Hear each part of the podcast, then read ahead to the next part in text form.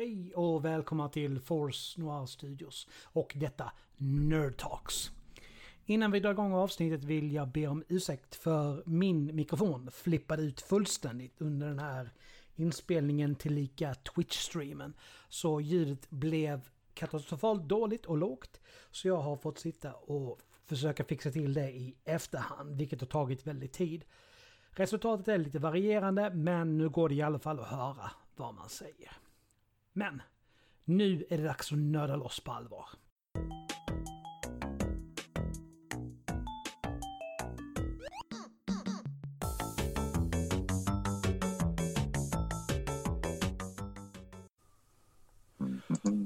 Och där borde vi vara live, hoppas jag i alla fall, på Twitch när vi kör detta. Eh, jag är inte 100% säker. Jo, det verkar som att vi är live. Hej, välkomna till Forza Studios. Eh, Vi ska köra lite Nerd Talks idag. Och eh, med mig idag så har jag Daniel och Alucard, fast eh, Daniel heter tydligen Bay just nu. Det är från vår, från vår rollspels... Och det här är ju faktiskt Daniels program, så take it. Ja, eh, Daniel här som sagt eh, har varit Star Wars-nörd sedan 1983 eller 84. Jag minns inte säkert vilket år det började, men, men sedan dess har, jag varit, har det varit min stora grej. Eh, och idag då ska vi prata om filmerna Rogue One och eh, Solo, eh, antologifilmerna till Star Wars. Eh, jag tänkte att det är lika bra att vi kastar oss ut på en gång. Eh, vilken av filmerna är bäst och varför? Va, va, vilken är mest Star Wars? Ja, ehm, den som har fått helt klart bäst, bäst betyg är ju Rogue One i alla fall. Så pass mycket kan vi ju lugnt säga. Om vi Mm. tittar på det lite objektivt som vi har gjort tidigare. Och jag är säker på att det är någon som sitter med lite eh, Rotten Tomatoes score och grejer här nu. Nej, tror, tror du det? Du brukar ju aldrig kolla det annars. Ja, Ja, shoot. men absolut. Eh, Rogue One eh, 7,8 på IMDB, 84 på Rotten och 65 på Meta. Vilket betyder att det är den femte i ordningen vad gäller bästa betyg av alla Star Wars-filmer. Och då tänker jag ju på de nio i serien plus dessa två. Då. Jag har inte kollat tv-serier eller tecknat eller något sånt. Är, är, Vogue-filmen och Holiday Special då? De har jag inte heller kollat, men jag, jag har för mig att Evoque-filmerna inte har jättehögt betyg i alla fall. Nej, de, har inte jättehögt betyg. Men de är ju mer, jag tror de är ju 7 plus. Så att det är inte så konstigt. Det är ju verkligen någonting som de gjorde för...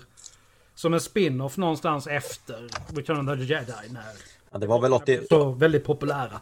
84-85, de hade väl till och med en tv-serie, tecknad tv-serie då. Just det, det hade de också. Ja. Ja, den finns också på Disney Plus. Alltihop finns där. Jag satt faktiskt och kollade på de här två Evoque-filmerna för ett tag sedan. Det är... Um, man måste ju ge dem det i alla fall att det är åtminstone inte massa dataeffekter utan det är ju faktiskt dockor och liknande istället. Så det. Det ska de ju ha cred för. Jag, har, alltså, jag har ju inte sett dem sedan jag var... Jag vet inte vad jag var när jag såg dem första gången. Men jag har inte sett dem sedan dess i alla fall. Jag kommer ihåg att de var svinbra. Ja, då ska du inte titta, se om dem kan jag säga. Utan be, behåll ditt fina minne av dem och... och Jag ska göra det. Jag kommer ihåg att vi, vi hyrde ju båda två någon gång när vi skulle ha barnvakt. Så här, när jag var typ 8-9. Så hade vi liksom en, en, en videouthyrare inne i stan och sen en som var jättestor. Som låg så här 4 kilometer utanför eh, Karlshamn där jag växte upp. Och vi hittade båda två där och menar, jag var lite smått... Det, var, det måste varit precis när jag såg Episod 4 på SVT. När den gick så här sent en, en vardagkväll tror jag till och med var konstigt nog. Så att jag var ju så här bara mamma, mamma, mamma, Star Wars, Star Wars, Star Star Wars. Så hade syrran ingenting att säga till om ungefär. Det, Eh, Jag minns den kvällen. Eh, Det, det var 84, jag gick, då gick jag i tvåan, ett, jag i tvåan, eller? Det kan ha varit vårterminen, eh, ettan också. Eh, och våran lärarinna, hon, hon hade bestämt att den filmen fick inte vi se, för det var för sent på en vardagskväll, så att vi skulle lägga oss innan. Och dagen efter skulle hon fråga i, i klassen, har, vem har sett filmen? Och då skulle vi få skäll om vi hade sett den. Och då var det en kompis, en kompis till mig då som räckte upp handen nästa dag. Han hade sett den och alla andra hade inte sett filmen. Tyvärr hade jag en pappa som gillade att komma till skolan och fotografera, så dagen därpå så kom han till skolan. Och så var det prat om filmen och så sa fröken, ja men då kanske vi ska räcka upp händerna igen. Och då räckte hela klassen upp händerna. Och hon sa, vad konstigt, för förra gången var det ju bara en. det var som svårare att ljuga med pappa i klassrummet. Ja. Jo, men så är det ju. Det... Nej, men alltså de... Ja... Alltså de har ju någonting, det har de ju. De, för, i, när vi ändå nu har spårat ur lite grann redan från början. Ja. Men alltså det är ju verkligen barnfilmer, de är ju gjorda för. Ja. Så är det. Ja. I alla fall, ska vi försöka ta oss tillbaka lite grann till... Det är faktiskt så här, jag har faktiskt varit eh, inne och tittat i, på Rotten Tomatoes när det gäller Solo. Mm. Och de, den fick ju faktiskt 69 tomatoenheter, 69 procent. Och 64 procent audience score, så helt usel är den ju inte. Jag skulle inte vilja säga att det är en usel film. Eh, Den är lite ojämn dock. Den har vissa väldigt bra scener och vissa scener som jag tror hade tjänat på att klippas bort. Och jag, har jag vet inte om ni har läst boken som, som baseras på f- filmmanuset. Nej. Eh, och där kan jag säga att jag är jätteglad att, att till exempel scenen när Chewbacca och, och eh, Han Solo duschar, att den inte är med i, i filmen. Eh, Chew- Chewbacca, Chewbacca har ju så mycket päls liksom, så, så att eh, hans päls rinner av och fastnar i avloppet och stockar igen avloppet i Landos skepp. och hela scenen är så fånig så det var, gud vad bra att det här inte kom med. Ja, det, där har vi ett stort tack till Ron Howard. Tack så mycket för att du inte valde att ha med det. Precis. Åh herregud, Scarred for life. Jag, jag tror ju förvisso att duschscenen är med, men det är aldrig med något av det här efterspelet när de eh, eh, med det igenstockade avloppet. Nej, alltså den är ju väldigt kort. Ja, Vilket nog är väldigt bra. ja, jag tror det. Den är smått obekväm redan som den är där liksom. Det... Men eh, ja. Ja, ska, ska man se på en total poäng på solo då, alltså de så här, IMDB, Tomatoes och Meta då, så ligger den ju fortfarande för eh, Episod 2, Episod 9 och Episod 1 vad gäller betygen. Mm. ja, men det Så kan jag att, ändå eh, hålla med om faktiskt. Mm. Den, den är inte men den, den, det, det den verkligen gör, alltså det är ju egentligen fanservice på hög nivå. Där den verkligen Oh, ja. ger oss allt det där. Vi får se eh, gruvorna i Kessel som de har pratat om. Vi får se det berömda, berömda Parsex-loppet. Alltså det, är- det är ju så mycket som man bara hört i förbifarten i andra filmer som man verkligen får se. Mm. På det viset är den ju helt underbar. Det, det kanske var lite synd att de brände av allt i, i första filmen. Nu hade de ju tänkt göra fler och det blev ju inte så att det kanske är lika bra. Men, men, men det kanske hade varit... Jag vet, jag vet inte. Det kanske var mycket i en film, tänker jag. Ja, ja ta du först. Nej, ja, men det, det är ju väldigt hög nivå på igenkännlighetsfaktor och trivia. Kan du dina, din Star Wars liksom? Eh, det hade varit intressant att prata med någon som har sett den, som inte har sett någon Star Wars innan och hur mycket man liksom förstår av allt det snacket och de skämten som, eh, och anekdoterna som dras i rullen.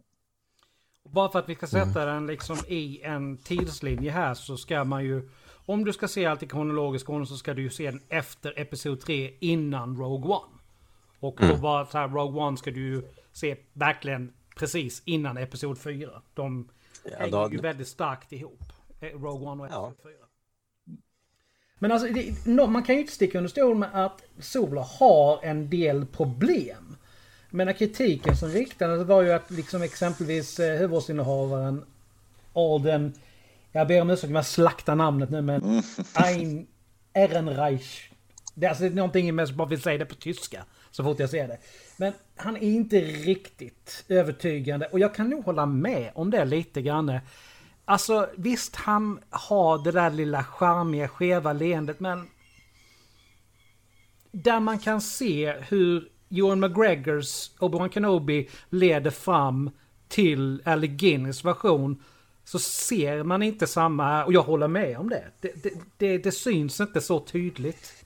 Alltså jag, jag tycker mest att det är utseendemässigt. Eh, Jag, jag tycker att han gör rollen bra. Han, han har liksom en, en mimik jag kan köpa och eh, har det här lakoniska sättet. Så jag, jag, jag, tycker nog att han gör en bra solo, men, men det är nog i mina ögon är det resten, eller inte resten, men vissa andra delar som inte fungerar riktigt.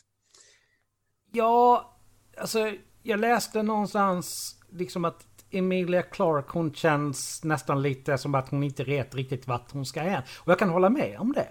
Hon, alltså, hon verkar så snäll men så gör hon saker som verkligen inte stämmer in alls. Och det är inte bara liksom att, att personer har liksom flera, flera lag utan det känns liksom bara jättefel.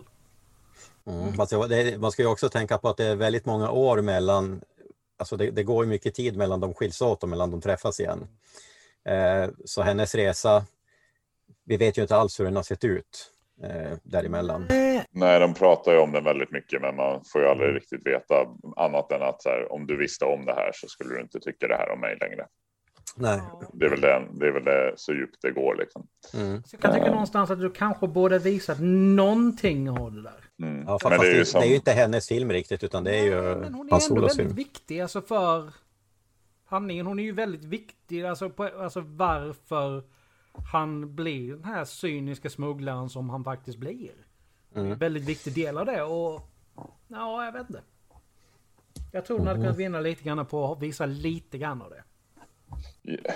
Här, nu, jag, jag, ska inte ha, hata för mycket, det, det, tycker jag inte om att göra. Men jag tycker väl inte att Emilia Clark kanske är väl det mest bästa valet, valet för den här rollen. Hon känns inte passande helt enkelt. Alltså inte för att jag vet, eh, kunde något om karaktären innan. Jag, jag bara känner inte att det, det, det, går inte riktigt ihop med det hon ska spela. Liksom.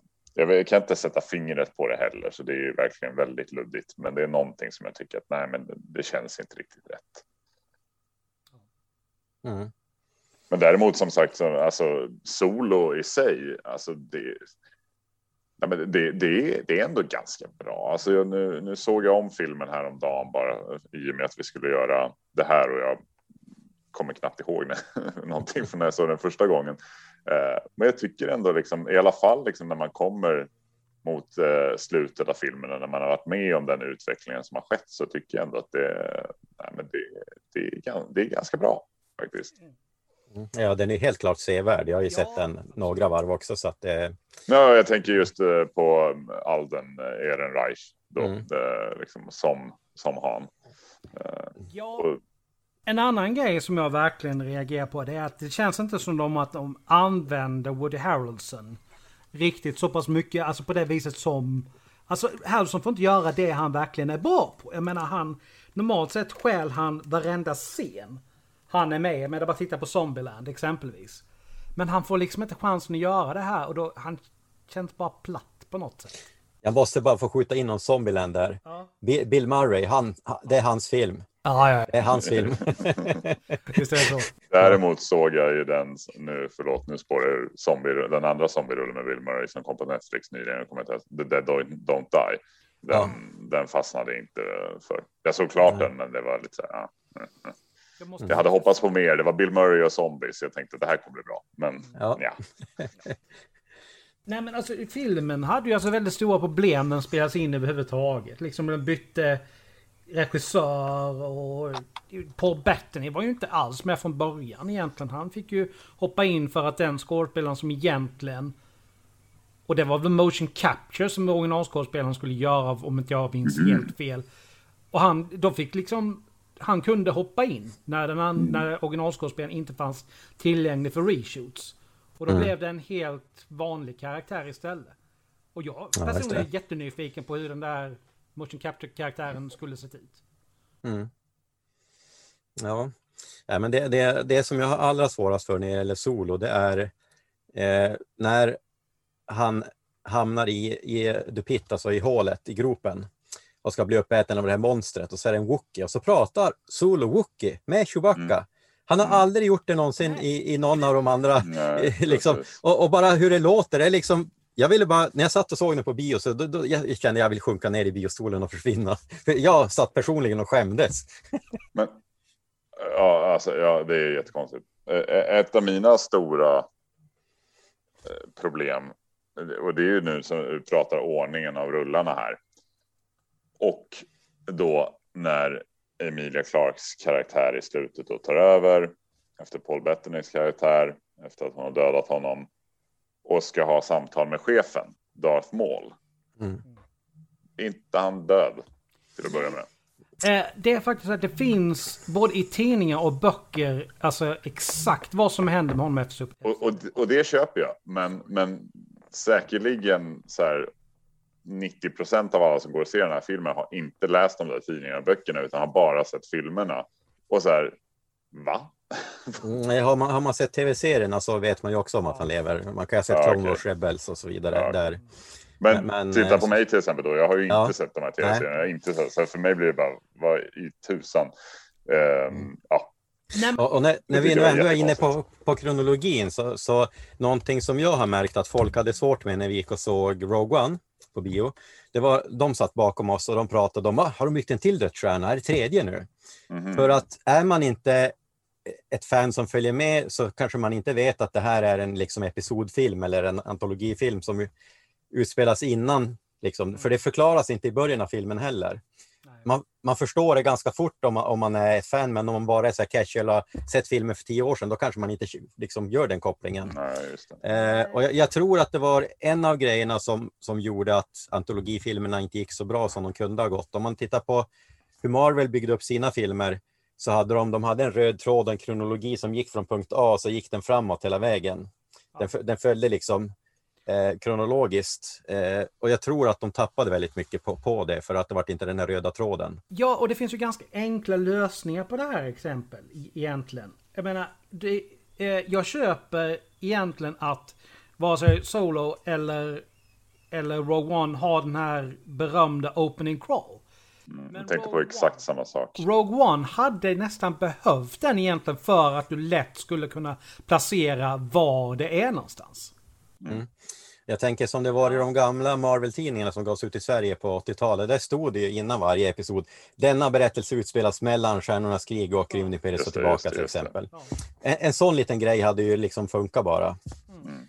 Mm. Det är ju liknande, alltså, det är ju, alltså, hade de, bara om vi tar Solo igen då, bara hon hade sagt Mauls namn. Hade gjort hur mycket som helst. Mm, ja, men precis. Bara smugit in mm. namnen i dialogen så hade det liksom... Jag tror att det, det var nog chockfaktorn de var ute efter. Jo, jag tro. Ja. det, blev, det blev lite... Folk inte fattar vem det är. Ja. Ja, och så kanske det blev lite för mycket kände jag. Alltså lite bara så här att mm. här, här, var ett så här försök. För det var väl det jag tyckte som var, alltså det är väldigt mycket fanservice i Rogue One också. Men jag tycker det, liksom, det, det svämmar över i solo. Mm. Och, och, just den målscenen där, som, det hade ju egentligen kunnat vara vem som helst. Mm. Men det var ju bara ytterligare ett, äh, möjlighet att då kunna klämma in. Eller jag vet, jag vet inte, nu, nu pratar jag utanför här. Jag, ni som har koll, helt, bättre koll än mig, det kanske bara det är så det är. Det är han som är ledare där. Så att, ja. Eh, jag drar mig till minnes en tidning som jag har i, som är två delar med samlade Star Wars-serier när den fortfarande går ut på svenska. Där han faktiskt eliminerar styret för Crimson Dawn och tar över. Ja, men då så. Men, ja, men då, då stämmer det ju. Eh, ja, fast det, då, då måste ju vän av ordning också inflika att det är från Expanded Universe och det är inte eh, det är inte det ja. som är sant längre, eller vad man ska säga. Nej, men samtidigt. men, men, men de, det är ändå någonstans där det känns som det mest logiska att de hämtar det ifrån. Så att... Ja, ja, de har ju säkert lyft in. De lyfter in massor av grejer hela tiden. Ja. Så att... Ja, men, och det stämmer ju sig, men, men just där och då när jag såg det i alla fall utan den större kontexten så kändes det bara så men, men det är bra nu. Ni behöver inte försöka klämma in mer. Det är jättekul att få se Ray Park igen. Uh, men ja. Nej, alltså, ja, fast det blev ju inte så mycket mer för filmen var ju liksom slut då. Ja, ja men, exakt, exakt, exakt. Men egentligen det hade kunnat vara vem som helst. Det hade, det, mm. det hade inte gjort någon jättestor skillnad egentligen. Med tanke på Nej. att det, det kommer inte fler sådana filmer vad vi vet. Och... Nej, precis. Men, Men, samtidigt känns det lite som att det kanske är för filmskaparna lite så. Fan, vi måste ha in en karaktär som man känner igen. Det är, för, det är för stort. Hon ska trycka in ringen där och sen ska hon kontakta någon och det blir det här blå hologrammet. Liksom. Och det, det kan, måste ju vara en reveal. Det kan inte bara vara vem som helst. Det går inte. Alltså, det känns som att det är så att vi måste klämma in någon som folk kan känna igen här. Det, det här är en diskussion som jag känner igen från för länge sedan när, när Bantam och eh, eh, Dark Horse började ge ut Star Wars-material. Mm. Eh, så, så satt jag och några kompisar och, och pratade om hur liten är den här galaxen egentligen? För vart de än far så, så stöter de på någon som de känner eller liksom de är mitt ute i rymden och glider omkring i en X-Wing och där kommer kompisen helt plötsligt. Liksom. Precis. Precis. Så, ja. Ja, Nej, men, ja men, exakt så är det. Men, men, men, om vi kanske ska gå lite vidare. Eh, vilken, vilken, I vilken av filmerna tycker ni att karaktärerna utvecklas mest? Alltså det är, jag tycker inte det är något snack här, utan det är ju någonstans, det är ju Rogue One, men det är någonstans, tycker det är någonstans dött lopp mellan Jin Urso och... Eh, och vad heter han? Jag såg den igår men jag glömde... Cassian Andor. Ja. Mm. Nej men båda mm, utvecklas väldigt det. mycket. Det... Mm. mm ja, verkligen. Mm. Jag, ja, alltså bara, fortsätt. Sånt där, alltså det, det, känns någonstans som att där Rogue One är mycket mer karaktärsdriven. Så det som både fäller och höjer Solo någonstans på samma gång är ju alla referenserna. Mm. Och Rogue One är väldigt uppfriskande på det viset att det finns inte så mycket sånt egentligen. En referens som jag älskade i, i, i uh, Rogue One, det är när de ropar ut General Syndulla to bla bla bla.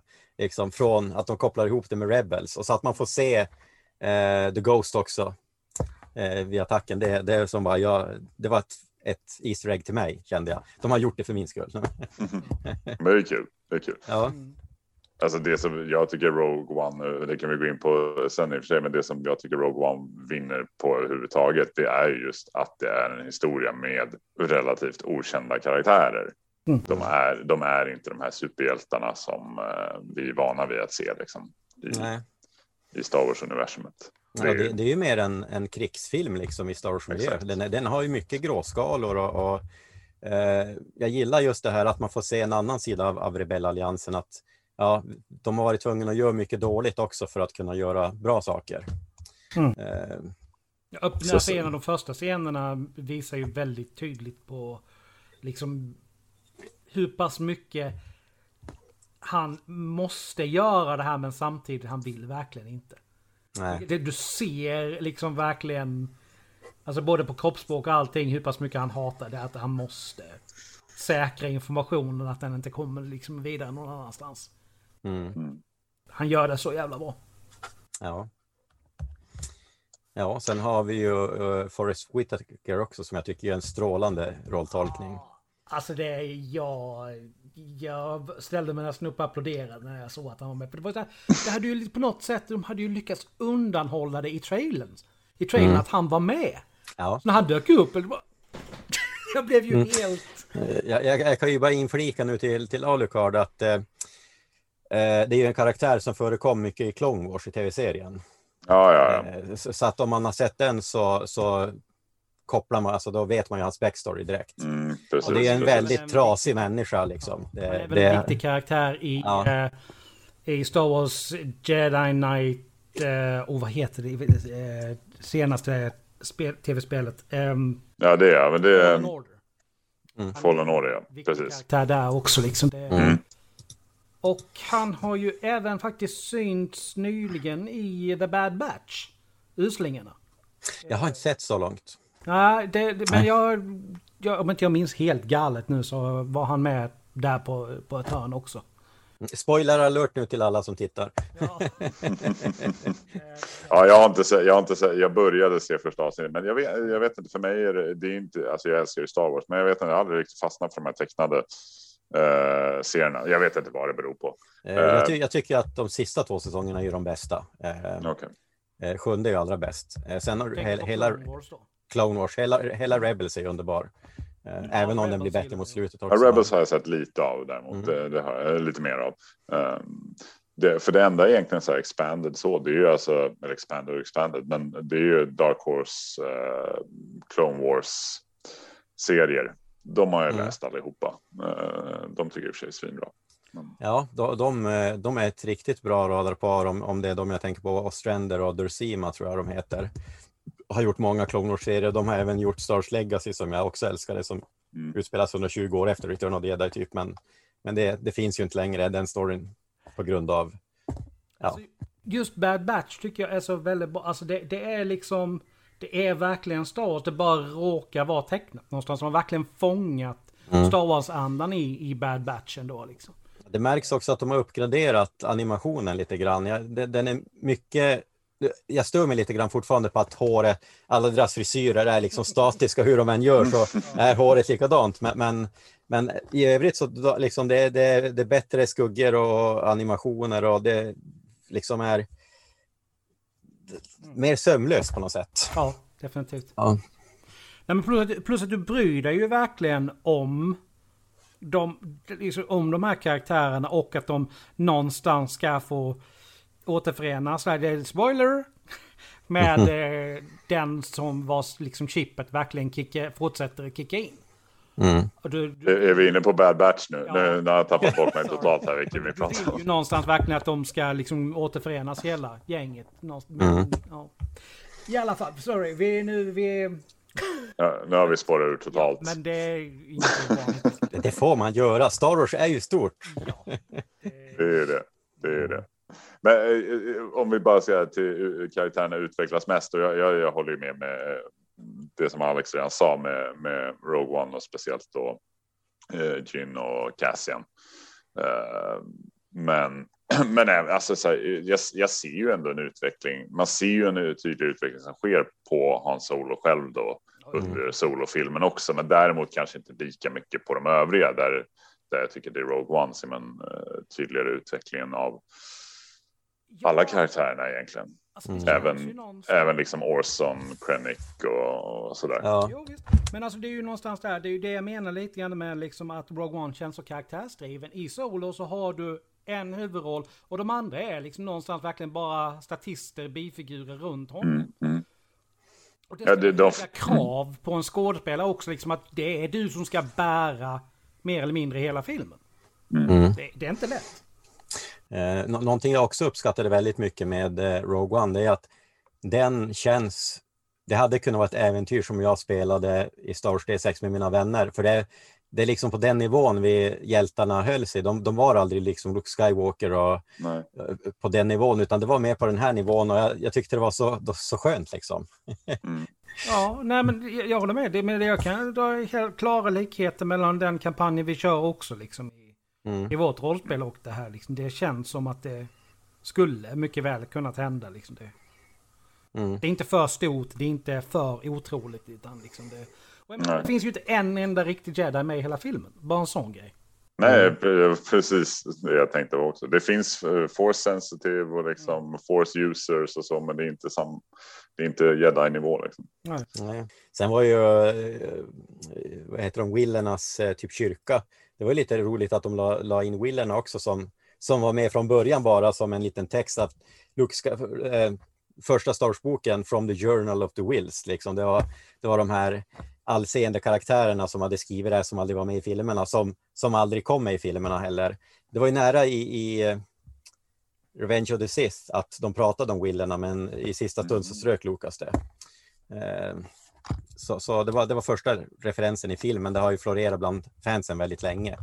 Mm. Eh. Nej, det, ja. det, För min del så är det liksom Rogue One den jag har ju svårt att sätta en allra bästa film när det gäller Star Wars-filmerna, men Rogue One är ju definitivt topp. Alltså det Uh, ja, alltså jag tycker det är en av de bättre filmerna jag sett uh, överhuvudtaget för många år. Mm. Alltså i, i genren, om vi bara helt bortser från att det är Star Wars också, visst absolut, jag vet, jag, nu, nu virrar jag ju bort mig själv. Liksom, hade jag tyckt det om det inte var Star Wars? Ingen jäkla aning. Men, men... Nej, men jag tror nog ändå det. Men ja, alltså jag vill ju, jag vill ju säga det i alla fall. Ja, men den håller ju på ett plan som bara liksom äventyr science fiction-film någonstans. Den håller ju på det planet också, oavsett om den har Star mm. Wars-märke på sig. Så håller den ändå. Ja men exakt, där Solo då till exempel. Jag tycker att så här, det funkar som liksom action heist rulle, men det finns väldigt mycket bättre istället. Ska vi gå vidare på med, med frågorna så att vi... Ja, så vilken film, om vi nu måste välja en av de här två, vilken är bäst? Personligt val. Alltså det är Rogue One, det, det går inte att... Hur mycket jag än... För jag gillar verkligen Solo så är Rogue One Mm. ändå. Ja, men jag, jag skulle nog tro att vi är överens där all, allihop. Så, så det Ja. blir väl inte så mycket till diskussion kanske. Nej, nej, men alltså jag kan ju bara säga alltså, varför. Alltså, det är Rogue One. Det är ju en av, för mig en av de bättre filmerna i hela Star Wars-sagan. Liksom. Mm. Eh, jag, jag älskar ju den mörkare tonen, det dödsdömda teamet. eh, det här Suicide Mission, det påminner mig om Mass Effect mycket. Det är bra också. Eh, nej, men liksom, ja. Kar- karaktärerna, är, alla karaktärerna, de är, de är antingen bra eller så är de riktigt bra och Mm. mycket intressanta. Det, det, det, det är ont om dåliga karaktärer i den rullen. Det, det är snyggt, det är coolt. Det är en, Mm. och sen liksom just det faktum då att åtminstone för mig då som är det i alla fall en historia som liksom på förhand så här som man som jag visste att ja, men det här är det, den här historien de ska berätta i den här filmen och det hade jag tyckt är jätteintressant förut också. Hur gick det här till egentligen? Vad hände här? Mm. Så jag såg verkligen fram emot att få se det. Ja, Eh, de gör ju ett väldigt avstick ifrån så som Expanded Universe hade lagt upp det. För där var det ju... Eh, det finns ju en ras som heter Bothan. mm, Som Jo. egentligen var de som fick tag på exakt. ritningarna. Men Nej, det, det det är eh, andra dödsstjärnan. Det är det andra dödsstjärnan. Det är det, ja, just det. Ja. Men, men, men de har, och det är Return of the Jedi de pratar om det. Däremot så, eh, så har de ju de har ju skrivit över, vad hette han den här, Dash Rendar var väl stal väl ritningarna i något dataspel där på Mm, 90-talet. just Mm, på Nintendo 64. Ja, de har ju... Alltså Kyle Katan hade väl också någonting med att göra i den här domliknande Star Wars-spelen.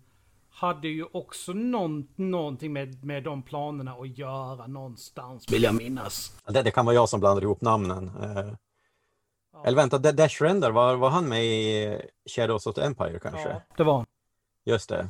Då, då, då var det jag som blandade ihop dem. mm. Shadows of the Empire utspelar ju sig mellan... Ska vi se här nu så inte jag säger... Men den börjar väl i... Den är ju på Hoth i början. Ja, nej, men alltså den utspelar ju sig mellan Empire Strikes Back och Return of the Jedi. Det handlar ju liksom om ett försök att få tag på Boba Fett medan han fortfarande transporterar Solo. Det är ju det hela premissen för Shadows of the Empire. Just Lite konstigt är att det får plats så mycket mellan de två filmerna. För i slutet av, av Empire Strikes Back så säger Lando eller Luke eller nå- någon säger till de andra att ja, I see you on Tatooine och så åker de dit. Ja, Så, så, så att det, det borde inte finnas plats för så mycket annat. Men, Nej. nej, Ja. men det är, ju, alltså, det, är ju, det är ju ganska uppenbart någonstans att mellan Episod 4 och Episod 5 har det gått en viss tid. Det blir Ja. så uppenbart någonstans. Men Episod 6 känns ju någonstans som att den börjar, alltså kanske på sin höjd. Det är ju nästan scenbyte. Ja, Ja, det är ju nästan scenbyte liksom. Ja, nej men det, det liksom väcker max en månad absolut på sin höjd liksom, någonstans. Så att... Eh, men samtidigt så ska vi ska jag bara säga att jag tycker Shadows of the Empire är väldigt bra. Det, det, är en, vä- det är en intressant story någonstans ändå. vilken, vilken sa du? Shadows of the Empire? Ja. Jag, jag, Jag var inte jätteförtjust i den. Eh, Jag har för mig att jag gillade det på den tiden, men det var ju... mm. Alltså, det, det var väl mitt problem. och då Ja, jag gillade Star Wars Pod Racers också, liksom, så jag ska inte säga så mycket. Ja, det, det, det var ett svårt spel vill jag minnas. Jag hade jag för mig att, kont- eller så var det min kontroll som var glapp eller någonting, men jag hade- tyckte det var så otroligt svårt att styra. Nu, nu tänker jag på den, nu tänker jag på den, för det hette den verkligen så, det bara så att inte blanda ihop spelen där. Jag tänker på den som var liksom så här Mario Kart, fast med Ja. poddar. Ja, Ja. Var, var det den som hette Pod Racers? Ja, Ja. För sen kom det väl något på liksom, som var lite mer seriöst med poddar. Eh, ja. Oh, vad femtan hette det? ja, Ja, skitsamma, men det... I alla fall. Ska vi försöka göra ett, ett försök att hoppa tillbaka till Ja. en gång till?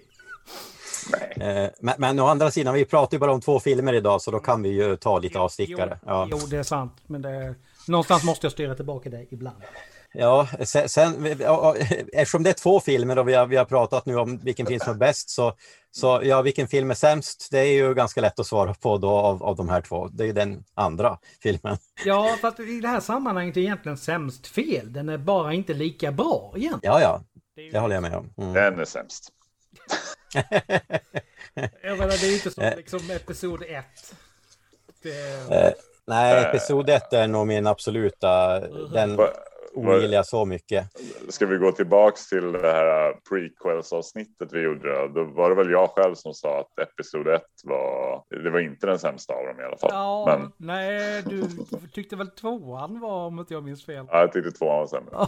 Ja, fast det är många som tycker det, har jag fått lära mig. Eh, jag kan ju förstå vissa, alltså den är ju ganska puckad på många sätt.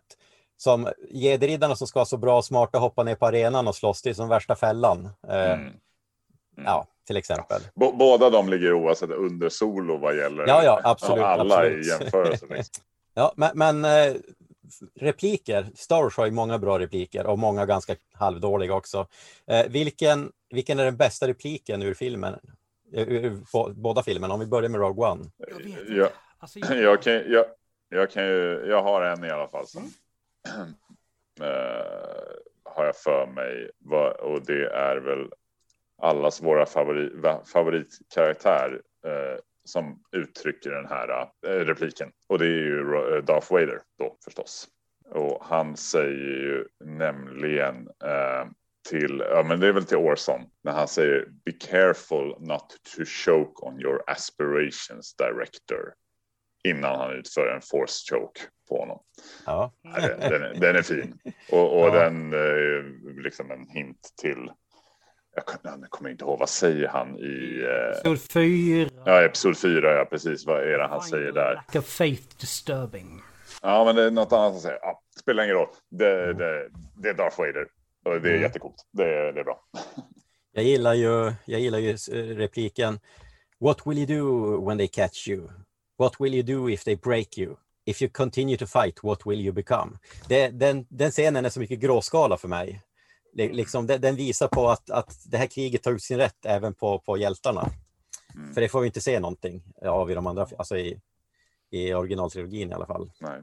Ja, alltså för min del så är det ju någonting som Cassians robotpilot säger i, eh, i precis i den här scenen där de ska precis hämta planerna i det här datavalvet. Ja, Mm. Och jag kommer inte ihåg exakt hur det är han säger det, men det är liksom Your actions continue to, to baffle me.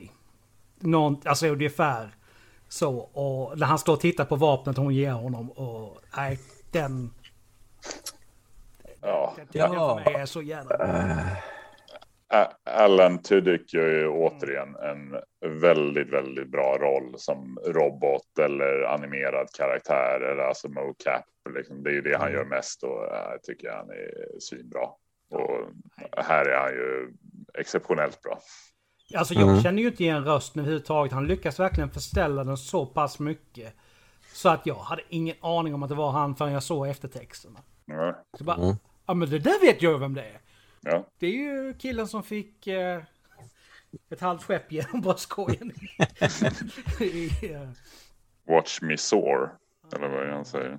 I'm a leaf on the wind, watch me soar. Ja. Exakt, just det. Mm. Nej, men han, Eh. alltså, han har ju gjort så mycket som gemene man inte vet om. Jag såg en Mm. dokumentär, eller inte dokumentär, ett samtal med honom och ja, vem det nu var liksom på YouTube som var riktigt intressant. Det, Mm. Han gick igenom en hel del av sina roller. Och, alltså mannen är ju en sån äkta nörd så det är ju bara... Ja, det är jätteroligt också hans eh, korta lilla, var det, var det en Youtube-serie, Conman? Har ni Just sett det, kom, ja, ja, Ja, ja. det, det, Ja, det, det är så mycket met, meta i den serien. Han, eh, eh, för alla som inte vet så spelar han ju en, en skådis som har varit med i en nedlagd före detta science fiction-serie. Eh, och efter det så har det inte gått så bra för han, men för hans kompis som hade typ huvudrollen i science fiction-serien har gått jättebra. Och det är Nathan Fillon som spelar den andra kompisen då. Så, så, så att det, det är så mycket meta och så mycket min typ av humor. Ja, det var svinbra. Jag hoppades Ja. att det skulle komma mer, men ja, Mm. det blev ju inte så tyvärr. Nej, Nej. men det, det är ju samma sak med uh, Firefly. Ja. Ja. Men där, där var det av andra anledningar. Jo, jo, Mm. jo, jag visste det. Men det är Ja. någonstans samma effekt på det ändå. Arr, curse your sudden but inevitable betrayal. Ja. Alltså nu tittar jag på rolllistan på Conman. Herregud vad bra skådisar det var med. Eller Ja. vad bra namn det var med rätt sagt. Ja, Ja, han lyckades vara med många, många. Forward! Vi börjar Ja, tyvärr Solo. närma oss slutet på vår tid här. Eh, Solo. Ja, citat från Solo. Eh, jag älskar ju att han vänder på det där. I have a very good feeling about this. Ja, Ja, ja. Och jag, jag gillar ju när han, eh, när han pratar med Chewie och säger I just did the Kessel run in 12 parsecs. Och sen säger Chewie något. Not if you round down. Så var det verkligen 12, 12 parsec? ja det, är, eh, det är typiskt Solo känns det som. ja. Jo, den är klockren. Verkligen.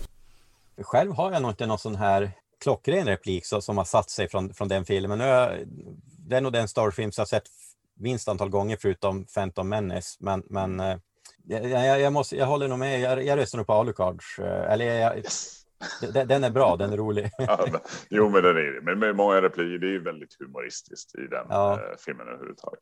Jag, jag bara tänkte på en sak när vi pratar om det här med, med ordning och karaktärerna som vi pratade om förr med Darth Maul och hit och dit. Hur kommer det sig att Warwick Davis är där helt plötsligt? Bland eh, de här unga som, har, de, som Solo hjälper. Men alltså, vad tänkte du på då? Ja, precis. Ja, men Warwick Davis, skådespelaren, Ja. som spelar eh, Wicket. Wicket bland Ja. annat. Och sen är han ju med i Phantom Menace också. Ja. Jag tycker den, den karaktären hoppar runt väldigt mycket. Ja, fast, ja, ja, ja, ja. han- Det är väldigt meta. Han gör en Stan Lee menar du? Ja. ja. Jo. Nej men det är, Jag tycker det är så kul att de fortsätter använda honom ändå liksom. För det, han är ju, precis som många andra skådespelare, någonting som är så väldigt Star Wars för mig. Just för att han dyker upp lite överallt. Jag menar, det är någon film han typ så här har jag för mig till och med har två eller tre roller liksom i samma Star Wars. ja, precis. Men det är ju bara att, liksom att två av dem vet du inte om för han har mask på sig. Men... Nej. Ja, exakt. Ja. Och ja, tv-serien kommer ju snart. Du tänker Willow. På, eh, ja, Willow. Ja, just det ja. Mm. Ja, 2022 ska den göra premiär. det blir spännande. Ja, verkligen. Verkligen. Men någonting som jag ser fram emot mer än någonting annat just nu är ju faktiskt The Book of Boba Fett. Ja. Just det. Jag, jag, jag- vet inte ri- riktigt vilka förväntningar jag har på den serien. Jag, hopp, jag hoppas att det blir bra då. Alltså, det, ja, jag förstår vad du menar, men det som blev lite grann sådär för mig var ju när de spar- när Disney sparkade Gina. För att det kändes som att hon skulle vara någonstans en ganska viktig del av det där. Och sen avslöjade de att nej, men eh, det här utspelar sig mer eller mindre direkt efter Return of the Jedi. Och så, jaha, det utspelar Ja, det- sig det- inte runt Mandalorian utan... Okej. Den informationen hade jag missat faktiskt. Ja, det har jag missat också Jag inte, faktiskt. jag ska inte svära på men jag har liksom, det är det som dyker Nej, det upp stämmer kanske, men- Att, eh, att det, det är då den ska utspela sig. Jag läste då i en, i en eh, intervju med hon, vad heter hon som spelar eh, Boba Fett sidekick där. Eh, Mingna och en.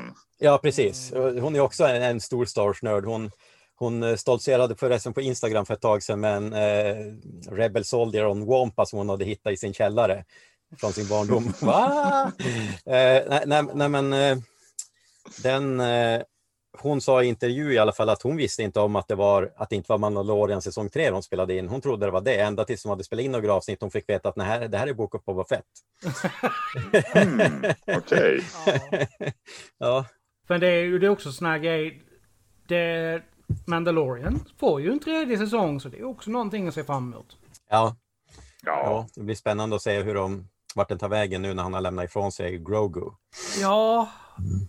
Jag är nästan nog- mer nyfiken på att se vad Grogu dyker upp nästa gång. Ja, Jag menar det är eh, Ryan Johnson skriver ju på en helt egen trilogi nu så det... mm. Mm. Vi får se hur det där blir. Ja men eh, tiden, mina vänner. Ja, det Ja. håller tiden väldigt bra. Du ska säga yes master nu istället för sådär. Ja, nej, men eh, är det någon av er som vill avrunda där? Nej, det, det, är, eh, det gjorde vi bra. Snyggt jobbat. Ja, jag, jag menar bara att vi, vi hade kunnat prata i några timmar till. Så att, Oh ja, oh ja definitivt. Eh, men eh, då säger jag som så här. Tack för att ni har lyssnat på det här avsnittet i podcasten samtidigt som vi har gjort det här live på Twitch. Vi återkommer med ett nytt Nerd Talks som vanligt på vanlig tid i september. Och eh, nej, förlåt, i augusti. Det här är nej, september. Förlåt. Det här sen. Vilken månad är vi? Ja, det här, går. Det här går i podcasten i ja, augusti. Jesus. Ja, det är i alla fall 2021 eller Ja, ja, 2022 eller... Ja, Nej. eh, 2070. Sådär, det blir alltid sådär när man ska försöka tänka, vad 15 är det vi? Men eh, ja, ha det bra, ta hand om er, smält inte i Ja. sommaren. ja, may the force be with you. Hej då. May the force be with you.